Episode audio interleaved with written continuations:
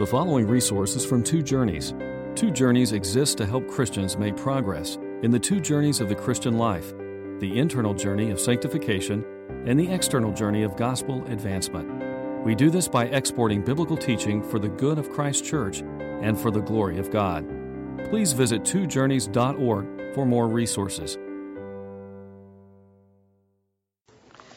Okay, we're looking uh, this morning at Romans 9, 19 through 23, and wasn't that moving? Potter's hand. And isn't that an incredible thing to think of? That your life is under the hand of the Master if you're a Christian. That all things are working together for good for you. That you're being fitted for glory. That was what was on my mind. It's not in my sermon outline, but it's on my mind. That, that God is working on us, and His hands are on us, and He is preparing us for glory. And that's an encouraging thing, isn't it? And a great delight. Now, one of the things my family and I like to do is to go to historic places like Williamsburg or Conner's Prairie in Indiana or some of these other places where they do crafts from the colonial era. And some of you enjoy that, doing that kind of thing too. I like to see um, the blacksmith make a, an iron hinge or the gunsmith make a, a, rifled barrel with a long kind of interesting drill. Um, I like to see the joiners making furniture and uh, cabinets. That's really an amazing thing. The tailors sitting cross-legged on a, on a table all day long uh, sewing. I wonder how they do that. It looks like a stiff position, but that's the, where they are and they're just working. But I especially love to see the potters doing their work. You know what I mean? The, uh, the, the skilled potter who takes uh, some clay out of, out of some container of clay and then slaps it down on the wheel as it's spinning. And then with just artful fingers, he just makes the thing seemingly come to life. I love that moment where he puts his fingers inside and just pulls up and it just grows right in front of you. Have you seen that before? It's an amazing thing. And out of this lump of clay comes a pitcher or a bowl or something according to his skill and his vision, what it is he's trying to make. It's a, it's a, marvelous thing. And that is the image that the Apostle Paul uses to talk about what God is doing in the world with people. And it's an incredible thing, and we need to understand it in context. Paul, here in Romans 9, is dealing with a very deep and significant question. The question has to do with whether God's word has failed.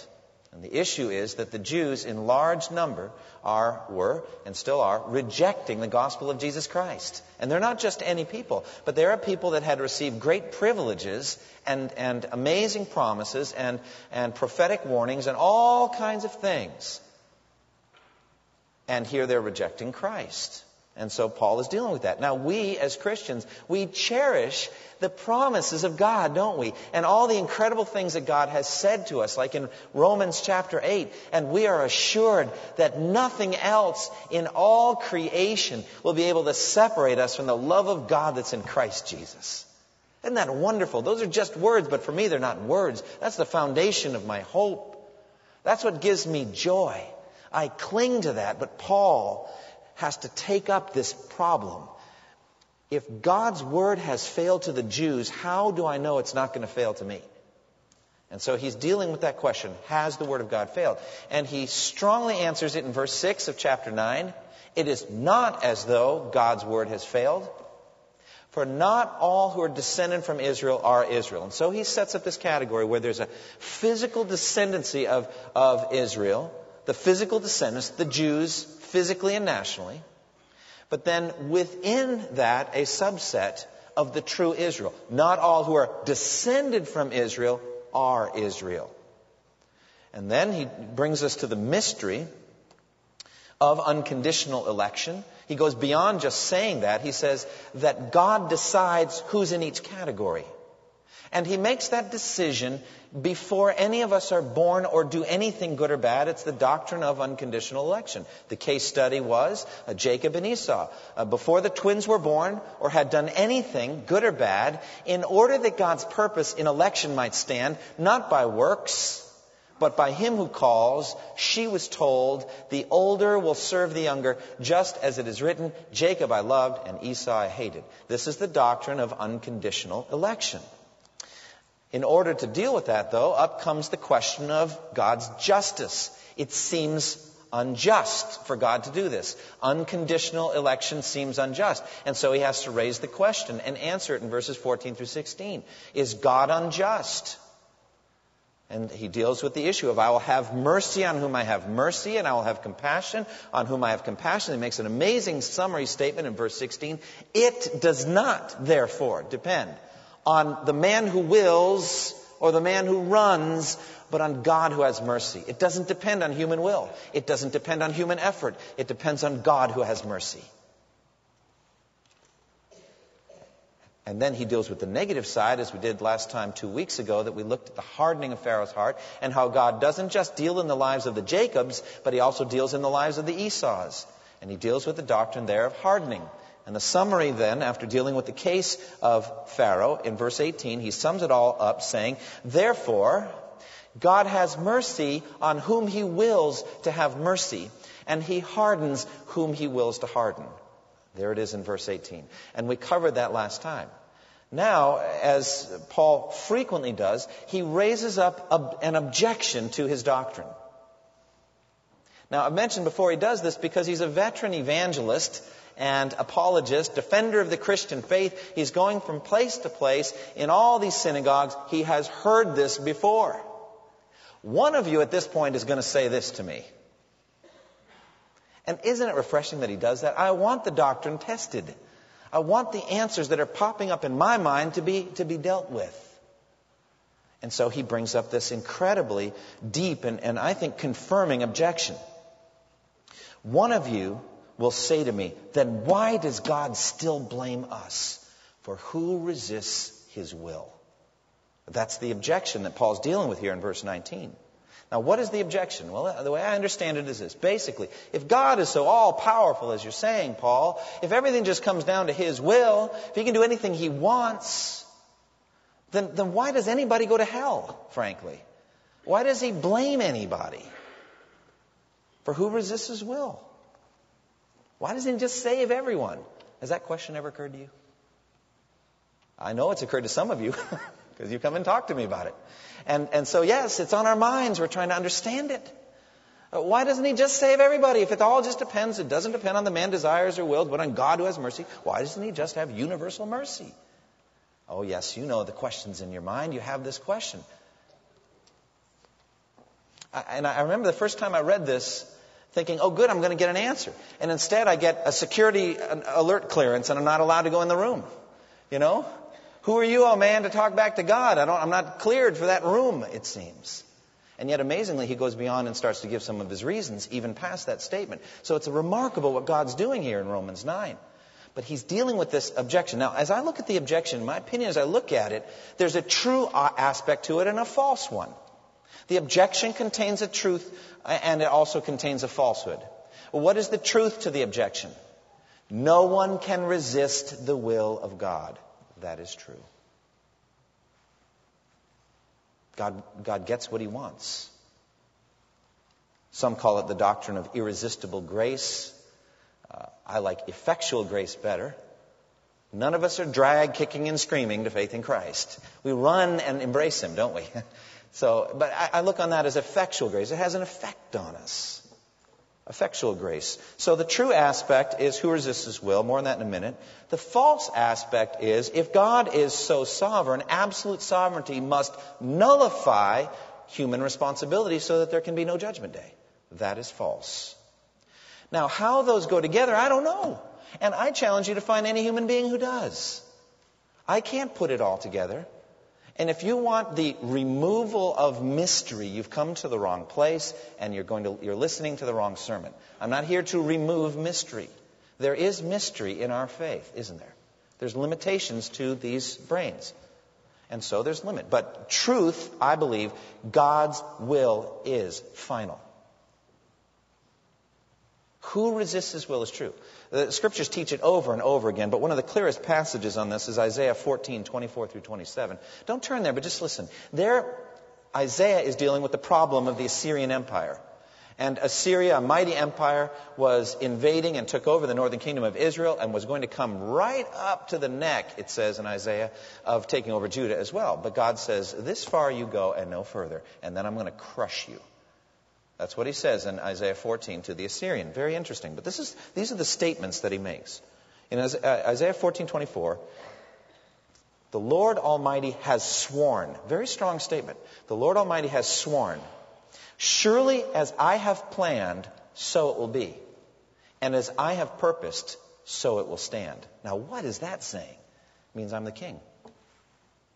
I rule. What I plan stands. I was talking to one of my children about that this morning. I said, What would you think of an, uh, a child in a home uh, getting up and telling his or her parents, Well, this is, these are my plans today. I'm going to eat such and such for breakfast. I'm going to make uh, bacon and eggs and, and all that and have some toast, maybe some yogurt. After I get done, I'm going to go play with the neighbor kids for a while and then, and then I'll do some of my schoolwork. And uh, when I get done with that, I, am not sure that I'd like to do. Um, I would like to spread uh, some mulch in the yard and maybe cut the grass a little bit. And then when I get done, you'd stand there in amazement saying, Excuse me? Well, those are wonderful plans. They're subject to change. Okay? Why? Because I'm the daddy, that's why. All right? You don't get to decide, you don't get to choose. So there's an issue of authority. The highest authority, however, isn't subject to change. What he plans, it stands. What he purposes, that's the way it's going to go. And he says it openly over and over in Scripture. He says it another place, uh, later in that same section, Isaiah 14:27. For the Lord Almighty has purposed, and who can thwart him? His hand is stretched out, and who can turn it back? Answer, no one. So that is true. The objection is true. Who resists his will? But the conclusion from the object- objection is not. That means we're all free. We're all robots. None of us is responsible for the things we do. That, my friends, is not true. We will give an account on the day of judgment for every careless word that we have spoken. That is a fact. So the objection is put together in a package of truth and error, and we have to try to understand it. Now, in my opinion, this very objection kind of proves the interpretation we've been giving all along in Romans 9 of God's absolute sovereignty and salvation. A free will approach to salvation does not have to answer this question. It doesn't, it wouldn't, somebody would never even think to say, well, then why does God still find fault for who resists his will in a free will scheme? It would never come up.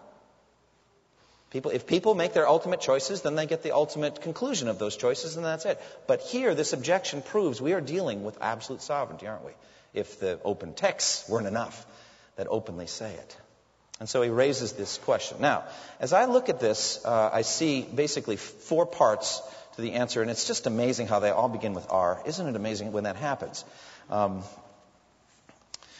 but I'll tell you this I like alliteration, but I don't ever want to force a text, all right, under certain letter schemes. Certain letters are better than others. Q is really bad. I've never been able to do Q. Um, but but R is, is good, and in this case, I think it does lay out the text pretty well for us. First, we're going to see God's rebuke. Second, we're going to see God's role. Third, God's rights. And fourth, but not really this week, probably more like next week, God willing, we'll see God's reason for all of this. Okay? First, God's rebuke. Basically, this begins with God putting humanity in its place. We are put in our place here. Look at verse 20. But who are you, O man, to talk back to God? Now, this is a rebuke. Shall what is formed say to him who formed it, Why did you make me like this? The focus here is on our weakness, our frailty as created beings, our mortality. The human race has forgotten itself and its wisdom to know who we are, isn't it? So as we deal with the issue of God's sovereignty and salvation, it's good for us to have an attitude check at a certain point. We are uppity. Is that a good word? We're uppity. Human beings are uppity. Uh, we don't stay in the place that God created us for. We're, we're, there's an upward mobility in the spiritual realm, just like the devil when he said, I will ascend to the Most High, I'll sit on God's throne. We, we have that in us. And so we don't stay in our place, we are uppity. And so therefore, it's good for us to be humbled, to be quieted at a certain point, because we misunderstand our relationship with God as a result. And so there are some things that God has designed to humble us. For example, um, in, in Psalm 8, verse 3 and 4, David said, When I consider your heavens, the work of your fingers, the moon and the stars, which you have set in place, you know what I think? I think, what am I? What is man that you are mindful of him? The Son of Man that you care for him? Now that's humbling. A nice walk under a star strewn sky. That'll do it. Oh, look at a, a mountain range. That'll put you in your place. Look at the ocean as it's raging on a stormy night. Oh, that'll put you in your place. And then there's just theology, just as you read Scripture. In Ecclesiastes 5 2, it says, Do not be quick with your mouth, do not be hasty in your heart to utter anything before God. God is in heaven, and you, you're on earth. So let your words be few. There's a humbling there. I actually think that Isaiah 40 through 49, those 10 chapters, are written to humble us. So that we remember that he sits enthroned above the circle of the earth and its people are like grasshoppers in front of him. All the nations are like a drop in the bucket. He weighs them like they're dust on the scale. Does that not put you and me in our place? It does. And so therefore God wants to humble us. One of the number one things that God does to his, the people that he loves is he begins by humbling them. I already talked to you about Moses. Stop, don't come any closer, take off your sandals. And Moses is trembling on the ground. He can't even look. He's so fearful. God did that to Abraham uh, in Genesis 15 when he was going to appear to him and confirm the covenant. A thick and dreadful darkness came over Abraham and he was afraid. It was a fear. He did that with Isaiah. When Isaiah saw a vision of Christ seated on his throne, and the train of his robe filled the temple, and there were seraphs, each with six wings, and they were calling to one another, Holy, holy, holy is the Lord Almighty. And the doorpost and threshold shook with the voice of the angels. And Isaiah says, reasonably, I think, Woe is me! I'm a sinner. He means to humble Isaiah there. He meant, meant, to humble the Israelites at Mount Sinai with that display of power when he came down in a cloud and there was, there was lightning and thunder and there was a loud voice and a trumpet and the whole ground under their feet shook.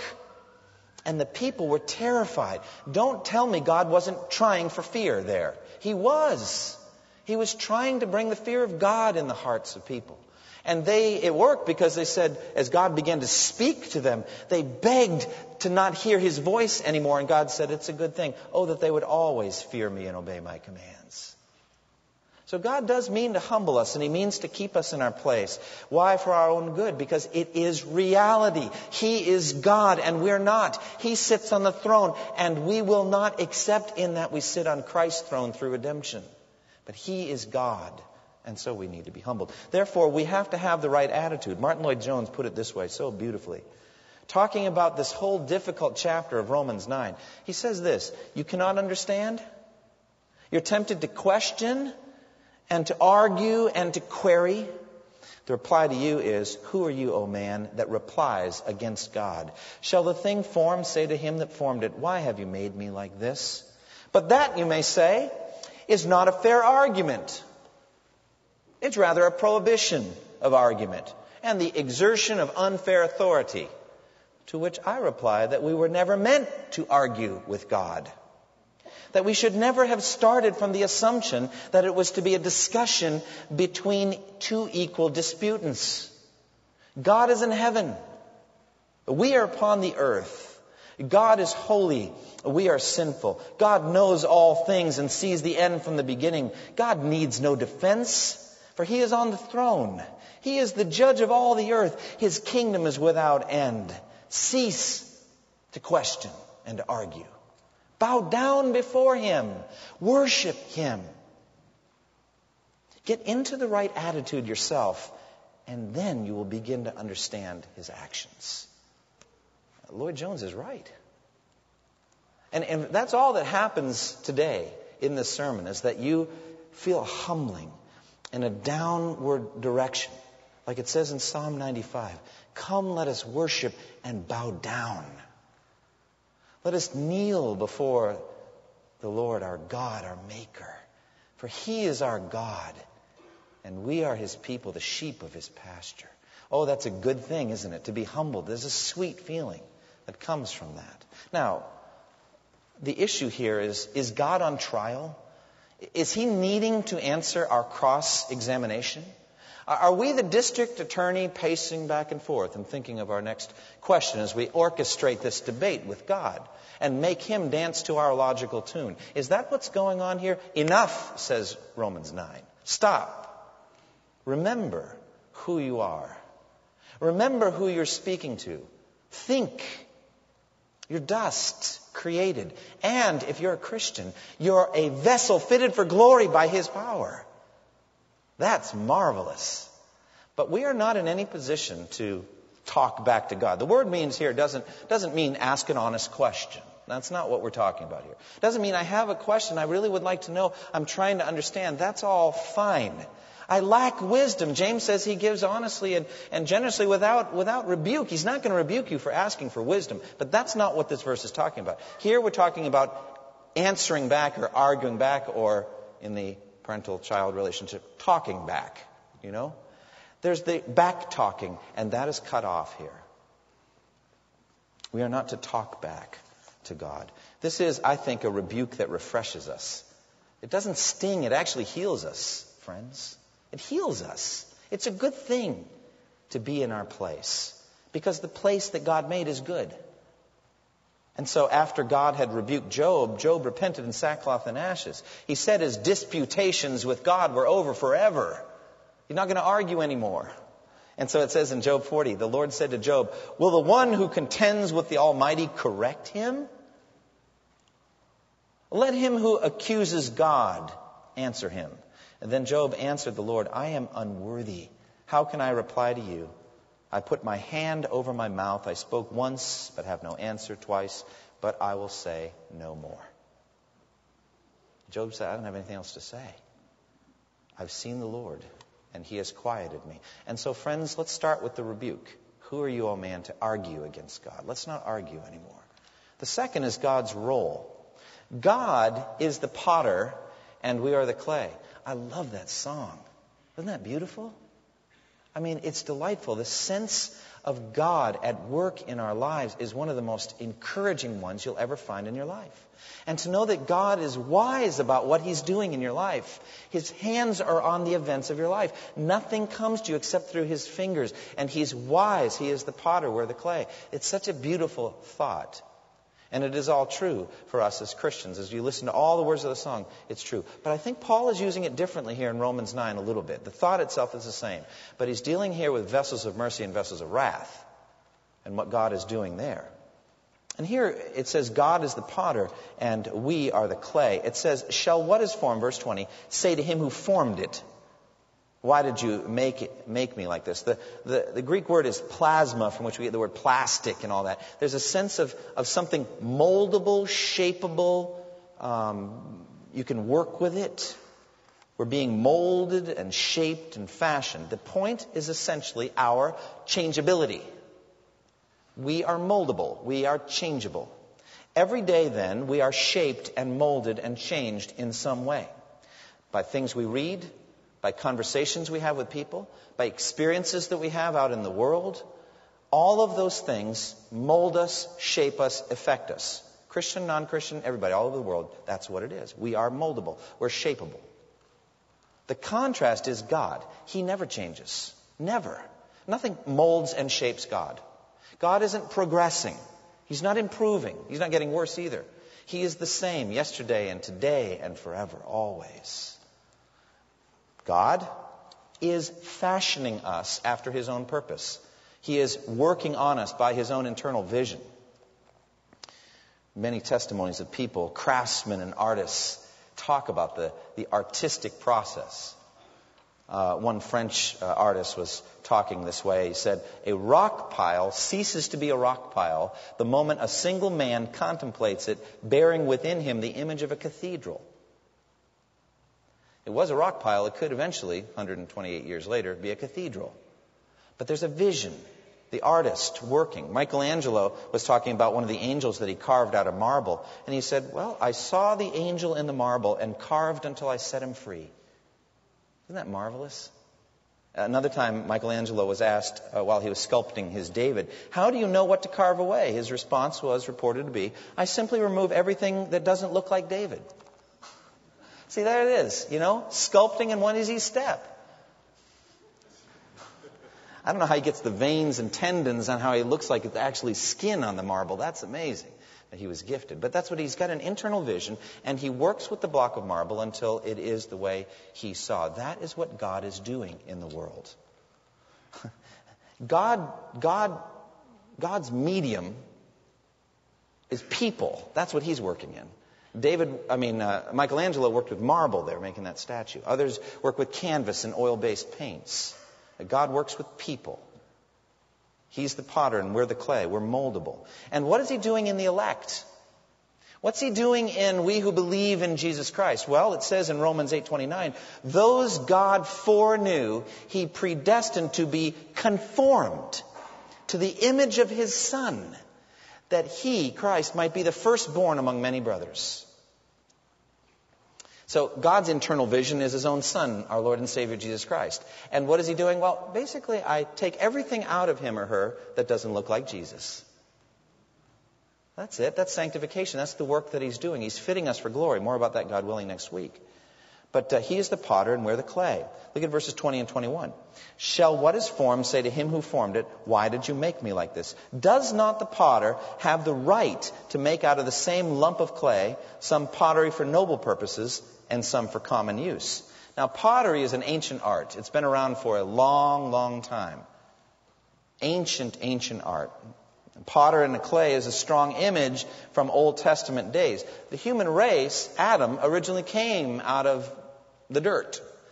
And God, in an amazing way, shaped out of clay uh, Adam's body. It says in 1 Corinthians 15:47, the first man is from the earth. He's earthy. That's us. Okay? But then the prophets, especially Isaiah, have the image of the potter and the clay. For example, uh, Isaiah 29, Woe to those who go to great depths to hide their plans from the Lord, who do their work in darkness and think, Who sees us? Who will know? You turn things upside down. As if the potter were thought to be like the clay. Shall what is formed say to him who formed it, He did not make me? Can the pot say to the potter, He knows nothing? But that's what a sinner does. We, the, the, the pot, we say of the potter, he didn't know anything. Similarly, in Isaiah 45, it says, Woe to him who quarrels with his maker, to him who is but a potsherd among the potsherds on the ground. The image is the same. And then in Isaiah 64, 8, Yet, O Lord, you are our Father, we are the clay, you are the potter, we are all the work of your hand. But the best is in Jeremiah 18. This is the word that came to Jeremiah from the Lord. So the word of the Lord is coming to, to Jeremiah. But not there. He says, Go down to the potter's house, and there I will give you my message. So I went down to the potter's house, and I saw him working at the wheel. But the pot he was shaping from the clay was marred in his hands, so the potter formed it into another pot, shaping it as seemed best to him. Then the word of the Lord came to me. So first he's watching this, thing, What does this have to do with anything? And then the word of the Lord came, and this is what it was. O house of Israel, can I not do with you as this potter does? Declares the Lord. Like clay in the hand of the potter, so are you in my hand, O house of Israel. Don't I have the right to do this? That's what the potter did with his pot. He reshaped it. He remolded it. He did something different with it. And you didn't cry out in objection. You didn't say, that's unjust what you're doing there. Of course, he's the potter. That's his clay. He can do that. Now, I want to make a key distinction, and I think this will be essential to you understanding Romans 9. Martyn Lloyd-Jones makes this point, and I think he's right. We are not dealing here with original creation, God originally making man. I don't think so. Rather, we're dealing with man, the human race, as sinful after the fall. That's an important distinction to make. God did not create Adam evil. He created him good. He gave Adam a will and put him in the garden and tested him. Adam chose to sin. In him, the entire human race sinned and became corrupt. All of us. That's the doctrine of original sin. As soon as each individual human being has the opportunity to choose and to, uh, to obey or disobey the law of God, we sin, all of us. When the commandment came, sin sprang to life and I died. And so we sin as a result of being in Adam, but also from actual choices as well. The whole human race then is the massive lump of sinful clay. Not shaped or made sinful by God, for God cannot make anyone evil. It says in James 1:13, when tempted, no one should say, God is tempting me, for God cannot be tempted by evil, nor does he tempt anyone. Lloyd Jones put it this way This is essentially different from the original creation. Because in the original creation, it was not only creation from nothing, but still more important, God created man in his own image and likeness. That's the opposite of a vessel of dishonor. He looked upon man as he looked upon the whole of creation, and we are told he saw that it was good. God never created anything unto dishonor, but we are here dealing with a potter who makes one vessel unto dishonor. And this proves we cannot be dealing with human nature as such, still less with man as he was made originally at the beginning. Rather, it's an account of what God does with fallen humanity. This is so important to understand. So there is the key to the whole explanation of this statement that has mystified so many people. They get hold of the idea that God has deliberately made some people that they might go to hell. That he has fashioned and created people specifically to burn in hell. That is a lie. It is not taught anywhere in the scripture. Rather, the lump of clay is not humanity, it is fallen humanity.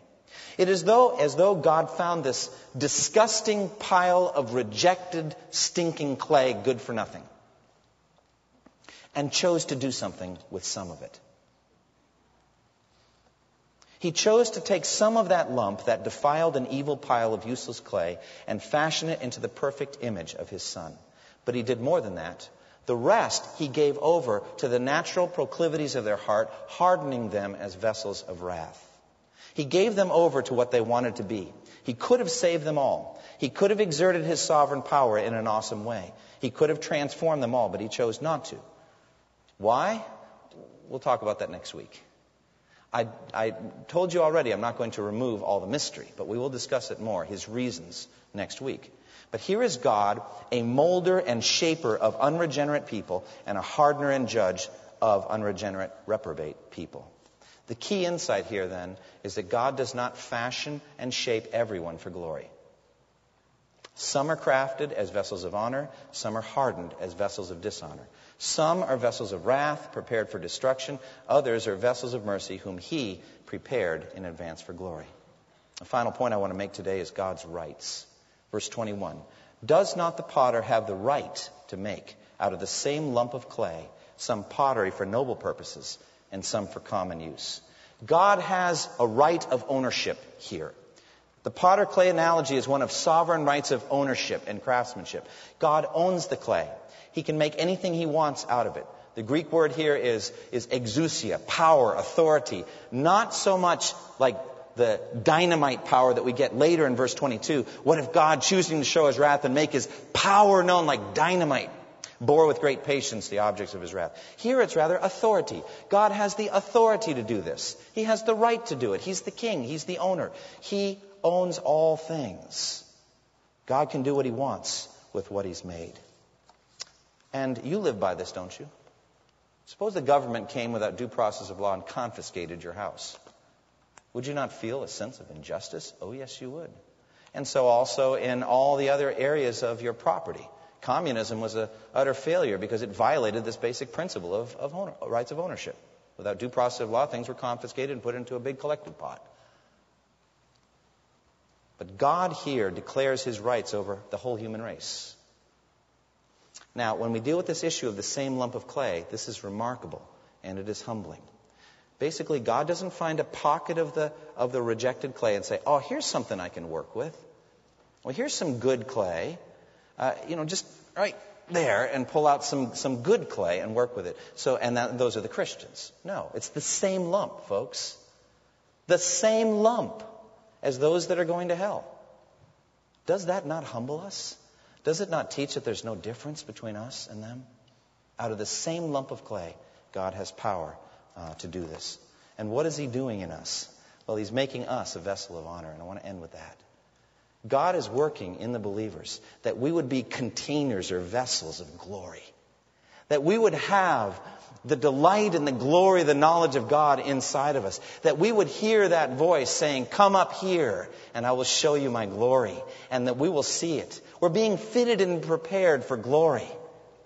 And if you're a child of God, no matter what is going on in your life, no matter what suffering, no matter what struggles and temptations you're fighting, you are being fitted and prepared for glory. You're being prepared in advance for honor.